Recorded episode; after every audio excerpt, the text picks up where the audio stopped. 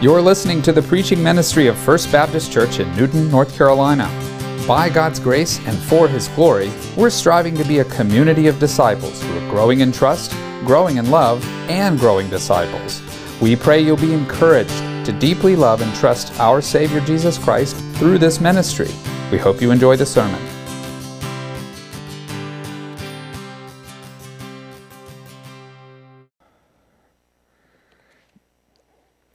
The human heart is so messed up that the most wonderful things, if experienced too casually or too often or too easily, e- even wonderful things can become dull, meaningless, boring to us. I had a little scare this week. We thought there was a possibility I'd been exposed to the coronavirus. Turns out I didn't. But, but in that moment, I immediately went into self quarantine. And in a matter of seconds, all my plans changed. I had planned to go home that evening and have supper with my family and maybe pull a weed or two out of the garden and then have a regular time with Eve on Thursday nights and eat a few squares of dark chocolate and then get up the next day and work in my garden a little bit and then hopefully mow the yard. I have this thing on my front porch I want to refinish. I had these things that I want to do, but they were they were immediately taken away from me. This normal stuff, I couldn't do it. And so what happened is these normal things all of a sudden became precious things. It's just a good reminder for me that these precious things ought to be precious all the time.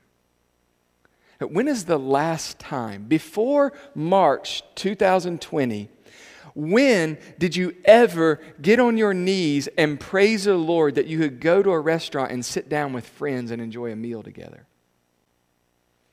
Or that you could have a fellowship meal at the church, or visit a shut in, or worship with a room full of people that you love, or uh, buy toilet paper.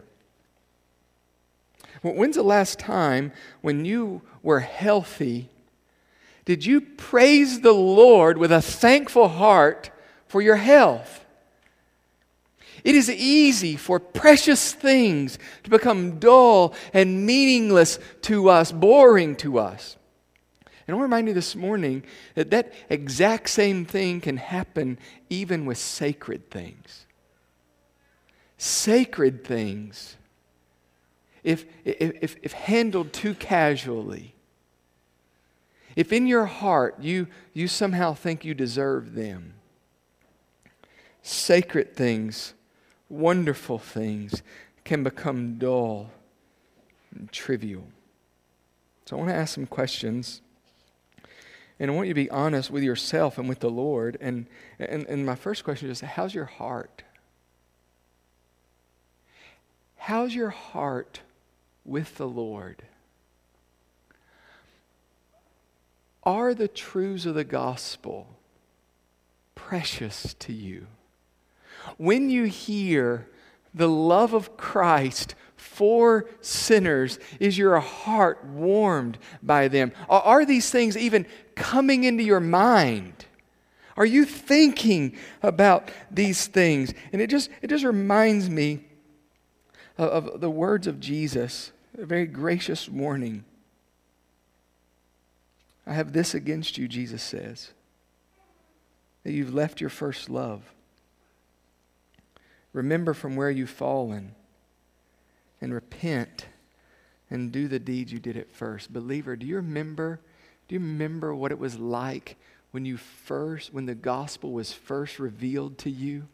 when you first saw yourself as a sinner and that Jesus was the Savior and that Jesus had forgiven your sin and given you the gift of His righteousness? Do you remember how you worshiped in those days? Let's remember those days. Jesus says, let's go back to those first days. Let's pray. Father in heaven, as we get ready to read this text, one of, one of the most famous passages in the Bible, one of the most often repeated passages in the New Testament, It is, it, these are truths that, that we seek to explain and teach and preach and, and, and sing about week after week after week. And it's easy for these things to become dull to us and already know this and already got this and think that we need to move on from here. Lord, I pray that you would give us tender hearts this morning. That we would be amazed this morning by grace. We would be amazed this morning by the imputed righteousness of Jesus Christ. We would be amazed knowing what we know about ourselves, that if, if we are in Christ, for every believer to be amazed that we are accepted, welcomed by God, and loved as dear children. And Father, I pray that these truths would not stay intellectual or theological. I pray that they would spill over into how we treat each other how we, how we respond. Not, not how we respond after we've had five minutes to think about it, but in the moments, I pray, Lord, that this gospel would spill over into our response to our spouses and our parents and our children and our coworkers and the people who disagree with us on social media and the person in front of us who's ornery in the line Lord, I pray that you would give us hearts that are tender to the gospel and celebrate the gospel and live out of the gospel. And I pray this in Jesus' name. Amen. You will, open your Bible with me to Genesis chapter 15.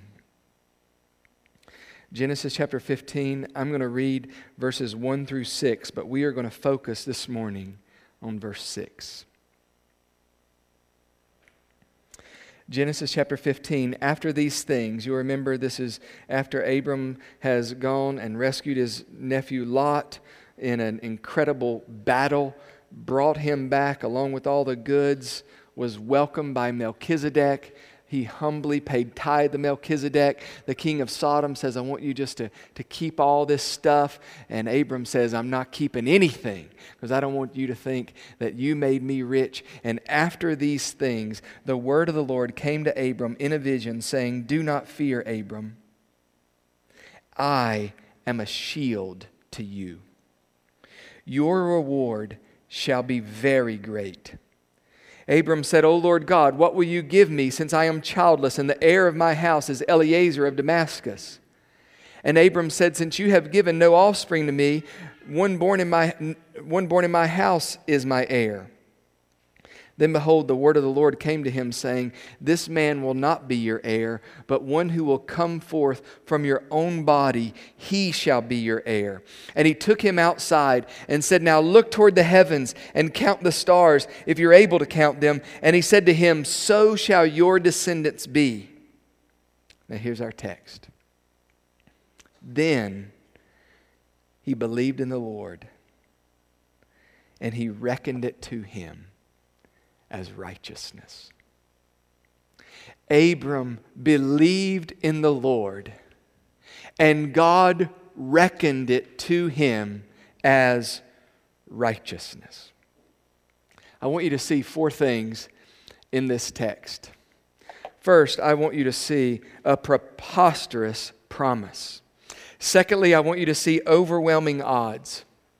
Then I want you to see Abram's astounding trust and the result of absolute acceptance. Notice with me first a preposterous promise. The promise, this promise to Abraham, in actuality, was actually made to Abram really at his birth. His name, the name Abram means exalted Father. And this is the promise that God has been reiterating to him over and over and over again. Genesis chapter 12, verse 2 And I will make you a great nation. Genesis 12, verse 7 The Lord appeared to Abram and said, To your descendants I will give this land. Genesis chapter 13, verse 14 The Lord said to Abram, after Lot had separated from him. Now lift up your eyes and look from the place where you are northward and southward and eastward and westward. For all the land which you see, I will give it to you and to your descendants forever. I will make your descendants as the dust of the earth, so that if anyone is able to number the dust of the earth, then your descendants can also be numbered. Genesis chapter 15, verse 5. And he took him outside and said, Now look to the heavens and count the stars if you're able to count them. And he said to him, So shall your descendants be. Over and over and over again, God is saying to Abram, You are going to be the exalted father with descendants that simply cannot be counted. When we get to Genesis chapter 17, God is going to change Abram's name in order to make this promise even more clear. He's going to change his name to Abraham, which means the father of many, the father of a multitude of nations. It would be an incredibly encouraging promise for anybody to hear. Like, I'm thinking about this, I'm going to be satisfied with grandkids. Imagine if God Himself were saying to you, I'm not just going to give you descendants, I am going to make nations come from you. You are going to be the father of many nations. We need to see, though, that this promise is absolutely preposterous when you think about the overwhelming odds that he's up against. Remember that Abram is at least 80 years old. He was, he was 75 back in Genesis chapter 12 before he came to the promised land. So he's, he's pushing 80 at least. And besides that, his wife is barren. All these years they've been married, she's had no children. Menopause has come and gone, along with all hope of ever having biological children. So imagine God coming to you, not as a 25 year old, not as a 35 year old, not as a 45 year old, not as a 55 or a 65 or a 75 year old, but as an 80 year old with an elderly wife who's been barren her whole life and saying, Now look up into the heavens and count the stars if you're able to count them. That's how your descendants are going to be. Here's my question What would you say? What would you think? How would you respond to the Lord. You have no visible evidence that it would actually happen. Zero encouraging signs. No lab work from the doctor that, that your circumstances have changed. Just a promise from the Lord. What would you think? Let me tell you what Abram thought. He said, Sarah, start painting the nursery because we're having a baby. That's what verse 6 says. Then he believed the Lord. And it was reckoned to him as righteousness. That's what I call astounding trust. It is, it is easy to read this. Oh, he made this promise. Oh, Abraham believed. Good job, Abram. That's good. But, but, but try to imagine, just imagine if this happened. Imagine an elderly couple in our church, married, let's just say 55 years. Here's this elderly couple, married 55 years, been barren, infertile the whole time. What if that couple stood up in worship next Sunday? Maybe we'll be together next Sunday. I don't know. We'll see about that. But they stood up in church and said, and said, both of us had a vision last night. The Lord met with us last night, and the Lord said to us, I know that you've been infertile your whole life, but you are going to be welcoming a baby. And we just wanted to tell you so you can celebrate with us now and so that you can start praying for us. What would you do? Would this room erupt in applause? Would people say, forget about six feet, I'm hugging this couple? Would Caitlin get on the piano with that, with that tremolo and everybody start clapping? Would Amy Griffin say, okay, let me start, I need to start planning this baby shower of what I need to do? Here, what would you do? It's a, it's a preposterous promise, which is what makes Abram's faith so precious. I want you to look at, at, at how Paul tells this story in Romans chapter 4. Turn over to Romans chapter 4. And I so wish I could just read chapters 3 and 4 to us, but I'm going to start in Romans 4, verse 18.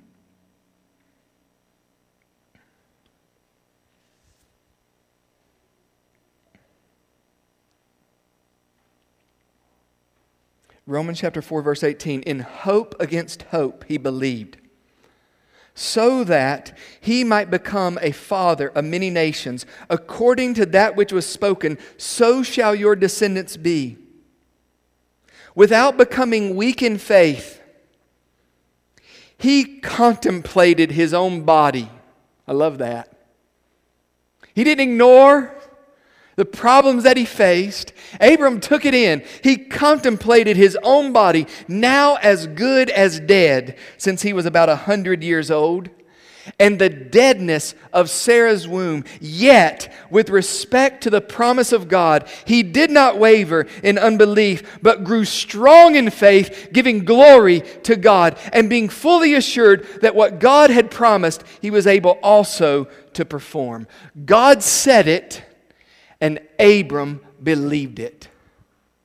That's what I would love for that to be the honest summary of Tommy Hullett's life on his tombstone. God said it, and Tommy believed it. When you want that to be what people remembered you by, God said it, and I believed it. Wouldn't that be an incredible legacy for us to leave to the next generation at First Baptist Church? God said it, and the people of First Baptist Church believed it. That's unexplainable, astounding trust. And it must have pleased the Lord. Because I want you to notice what happened next his absolute acceptance.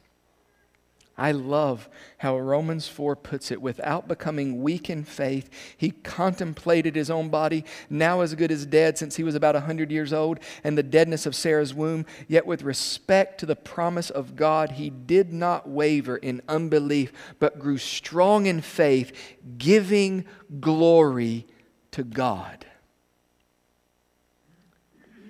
When you believe the word of the Lord, against whatever odds you're facing, you give glory to God.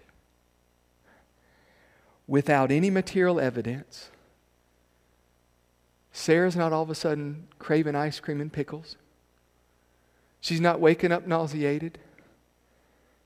No evidence that his eyes can see.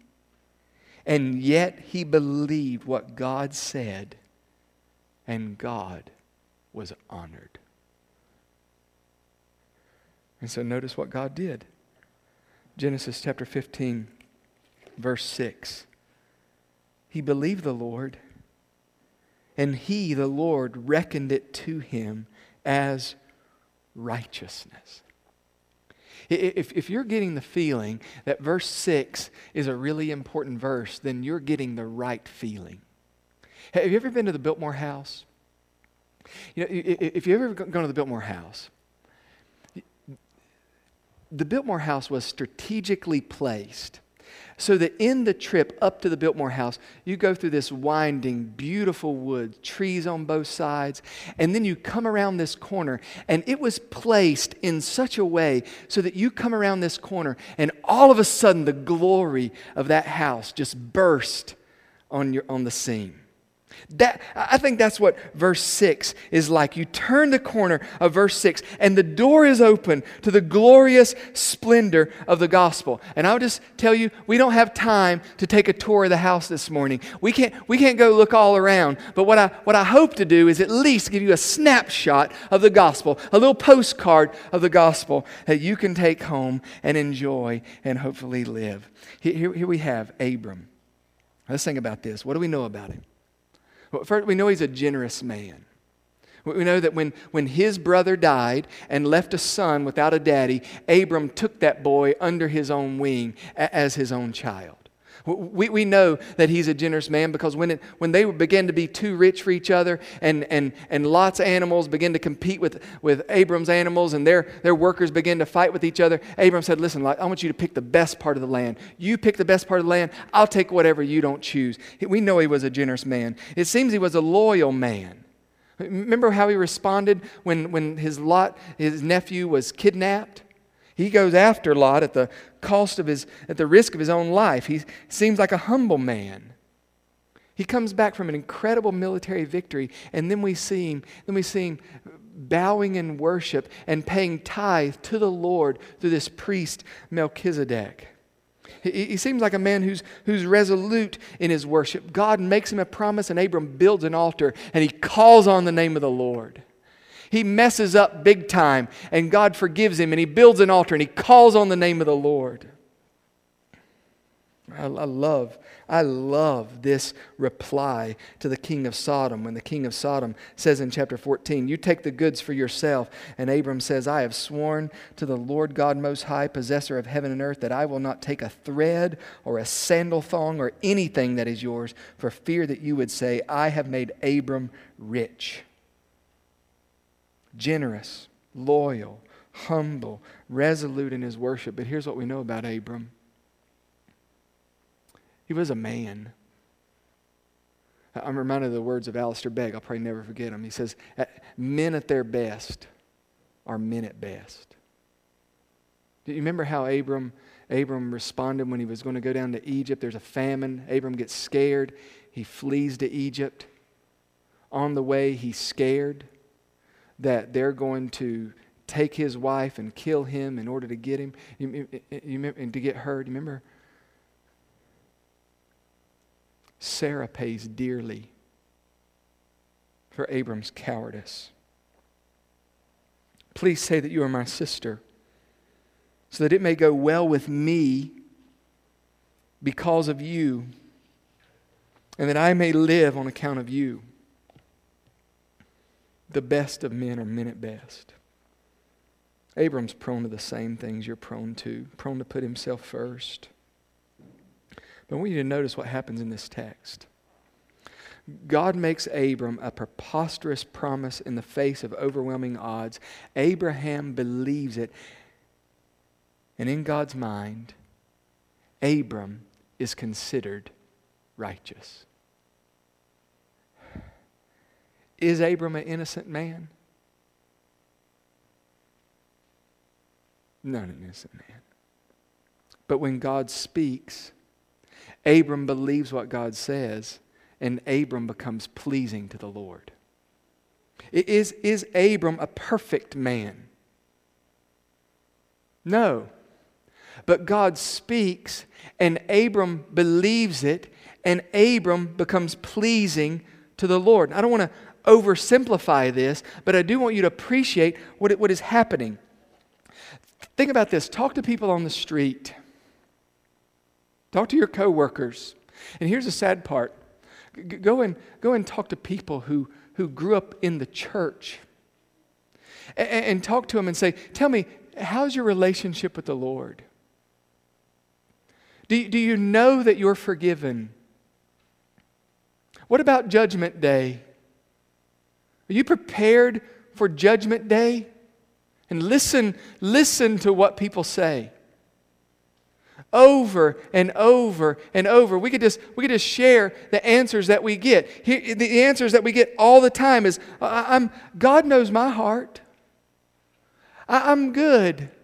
I, I try to treat people good. I try to treat people the way I want to be treated. Or or maybe the maybe more more humble or maybe more worried about it they, they say well I, I hope so. I hope that i've done enough good to overcome all of my bad.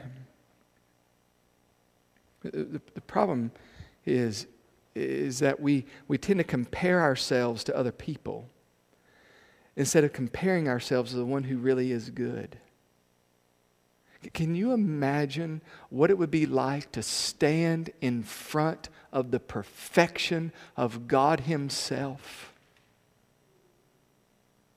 You, you would not be bragging about your good in those, in those days. If people are honest, we all know that we're not as good as we ought to be. We're not as good as God rightly expects us to be. And the natural tendency in us is to hope that we could do something good that would be so pleasing to the Lord that, that, he, would, that he, would, he would see that in spite of all of our flaws and our sin and still accept us. And in Genesis 15, verse 6, here's what he's saying here's the thing that pleases the Lord. If you want to know what it is that pleases him, Genesis 15, verse 6 says, Here's what's pleasing him. Trust what he says. Stake your life on what he says. When God says it, believe it. Think about this. Here's the problem. Here's the problem with, with, with there being acceptance through good deeds. Think, think about what happens. You know your heart. Let, let's say you do something that, that really is selfless. You do something that really is humble. You do something that really is good. What's the first tendency of your heart? To be proud of it. You see how messed up we are? You do something good, your natural tendency is to be proud of it. And God hates pride, especially this obviously unfounded pride. Can you imagine how ridiculous it must look to God for little worms like us to be proud? But faith has exactly the opposite effect. Faith in God is honoring to God because it only celebrates God. It's, it, it makes its boast in Him. Faith absolutely destroys pride because faith, by its very nature, is dependent you see it in this text. Faith says, I am powerless. I am helpless. I am needy, and God is all that I need. And so here's, here's the postcard worth of the gospel. Here's Abram. He's a sinner just like you. If he were to stand before God's judgment, he would be judged. But in hope against hope, against all odds, Abram pleased the Lord by trusting the Lord. You with me? And so, so God declares Abram, look at the text, verse 6 righteous, acceptable, pleasing in His sight. But, but here's what you got to know God is just. He simply can't ignore Abram's sin. I think about the people who have been horribly sinned against. You in your life, many of you have been horribly sinned against you are very thankful that one day the scales of justice will be balanced. You are very thankful that, that the people who have done what they have done to you are not going to go unpunished. Here's the reality. Here's the good news of the Bible that justice was served. God Himself, the Lord, that we see in Genesis 15, verse 6, the Lord became to earth, lived the life that we were meant to live, earned a perfect record of goodness and honesty and courage and generosity and selflessness and humility, and then died in the place of sinners. Here's the reality Abram's sin wasn't forgotten. Abram's sin was transferred to Christ, and Jesus Christ was punished for Abram's sin, and the righteousness of Jesus Christ was transferred to Abram. He made him who knew no sin to be sin on our behalf so that we might become the righteousness of God in him. 2 Corinthians 5:21. I want to read to you how the Holy Spirit explains this in Romans chapter 3 and, and I'm going to read this in a translation that I hope is so clear that it's not going to need lots of explanation. Romans chapter 3. H- help me out here, Mark. My clicker's not working. Romans chapter 3, verse 23. For I'll wait so you can see it.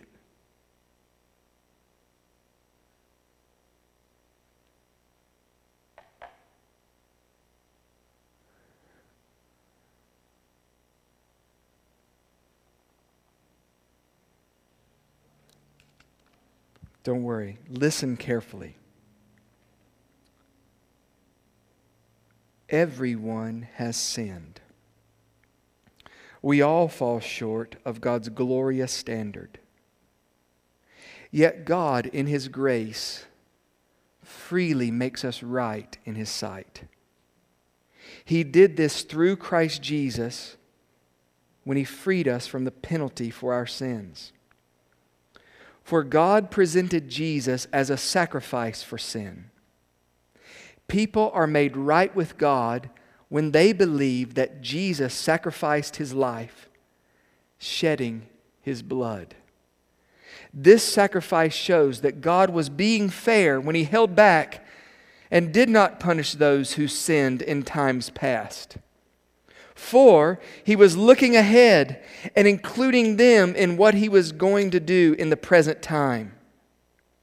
God did this to demonstrate his righteousness. For he himself is fair and just, and he makes sinners right in his sight when they believe in Jesus. Can we boast then that we've done anything to be accepted by God? No. Because our acquittal is not based on obeying the law, it is based on faith. So we are made right with God through faith and not by obeying the law. Now, step back and, and, notice what we see. We see a preposterous promise against overwhelming odds, astounding trust, and then absolute acceptance. Here's what I want you to see. This is, this is where Abram was. This was what happened to him. But what I want you to see, what the Holy Spirit wants you to do, is see that that's exactly where God wants you to be. It's exactly where He wants us to live today, even in the midst. Everybody's saying, in these uncertain times, He wants Christians to say, well, they're not very uncertain to me here's what the Holy Spirit of God wants us to do to see what God is saying to Abram and about Abram, and then apply that directly to the situation in which we find ourselves. Let me prove this to you. Look back at Romans chapter 4. Romans chapter 4, and look back to verse 13. For the promise to Abram, or to his descendants, that he would be heir of the world was not through law, but through the righteousness of faith. For if those who are the law of heirs, faith is made void, and the promise is nullified. For the law brings about wrath, but where there is no law, there is no violation. For this reason, it is by faith in order that it may be in accordance with grace, so that the promise will be guaranteed to all the descendants, not only to those who are of the law, but also to those who are the faith of Abram, who is the father of us all. As it is written, A father of many nations I have made you, in the presence of him whom he believed, even God, who gives life to the dead and calls into being that which does not exist in hope against hope, he believed, so that he might become a father of many nations. According to what has been spoken, so shall your descendants be. Without becoming weak in faith, he contemplated his own body, now as good as dead, since he was about a hundred years old, and the deadness of Sarah's womb. Yet with respect to the promise of God, he did not waver in unbelief, but grew strong in faith, giving glory to God, and being fully assured that what God had promised, he was able also to perform.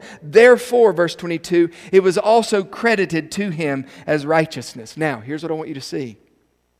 That's not just theology. That's not just what happened to Abram. I want you to see that the Holy Spirit wants you to take that and say, That's where I'm standing. Look at verse 23.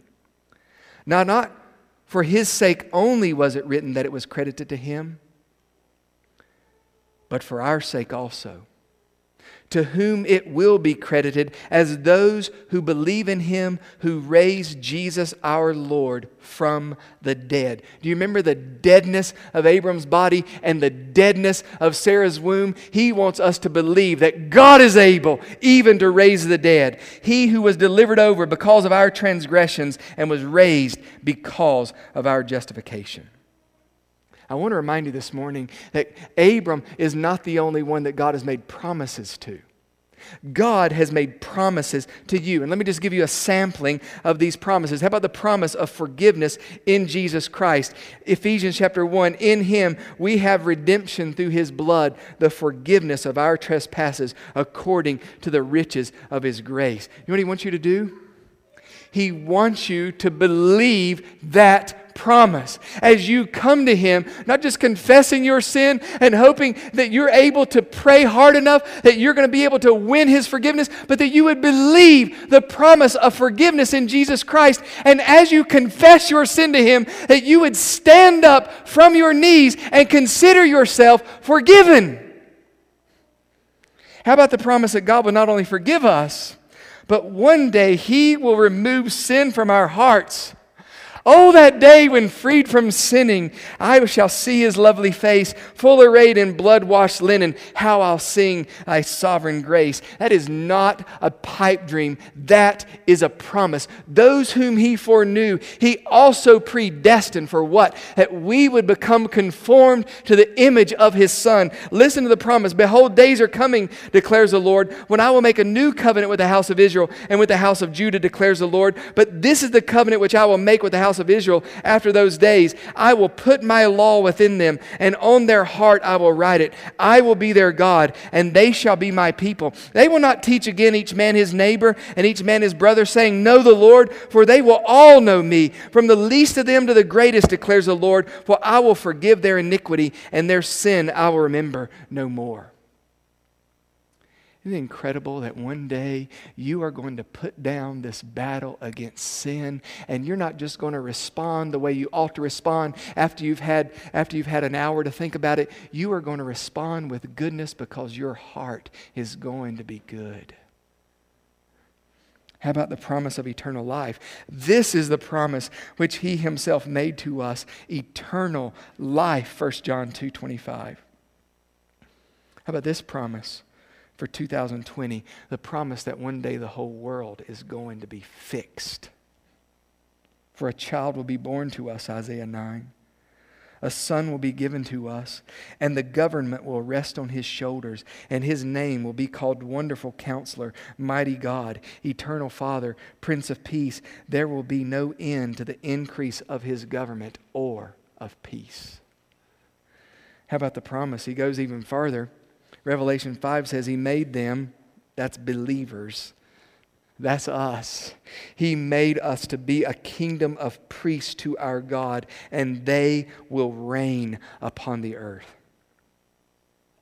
Their promises right now. Promise that He's going to preserve His people in such a way that without the will of our Heavenly Father, not a hair from, can fall from our heads. Indeed, everything must work together for our good. Here's the text Hebrews 13. Make sure that your character is free from the love of money being content with what you have, for he himself has said, I will never desert you, nor will I ever forsake you, so that you so that we confidently say, The Lord is my helper. I will not be afraid. What will man do to me? These are preposterous promises made against overwhelming odds, aren't they? Do you watch the news? do, do, you, do you look at the Facebook feed? Do, you read CNN? Do you read the paper? Have you, have you, have you been around enough people or have, have you read?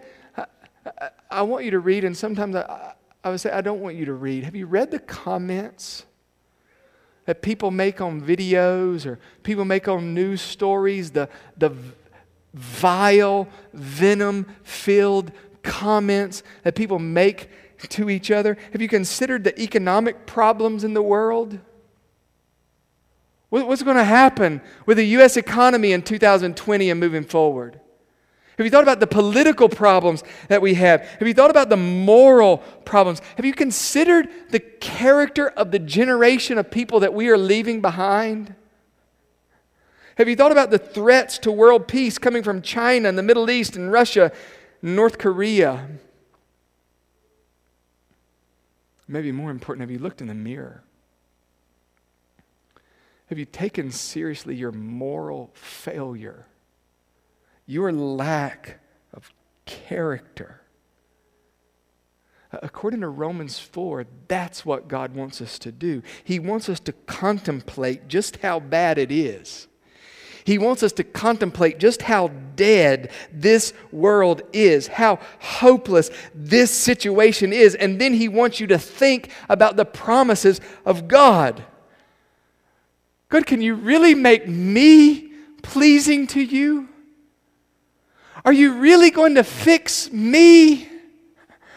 Are, you going to turn all of my pain into beauty? Are you actually going to make me into a queen or a king who rules with Christ? Then he wants you to stop wavering in unbelief. And he wants you to grow strong in faith. He wants you to believe what he says. He wants you to be fully assured that what God has promised, He is able also to perform. He wants you to look at the empty grave of Jesus Christ and see that death and sin has been conquered, and He wants you to believe. And if you do, He'll reckon it to you as righteousness. Let's pray.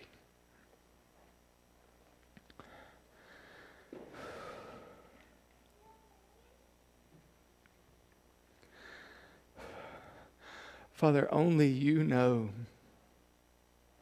the trouble. Uh, not only lives in our hearts, but affects our hearts. You know the anxiety. You know every flaw.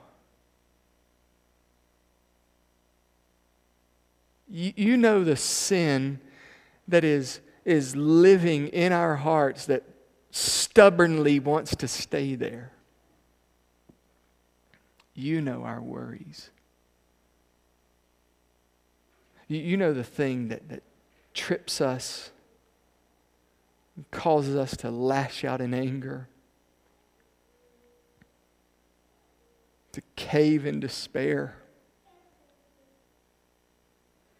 Father, I pray that you would you would plant this gospel right there and it would uproot every doubt, every anxiety, every fear, every sin. God, I pray that you would make us a people who hear what you say and believe it and thereby give you glory. And I pray this in Jesus' name. Amen.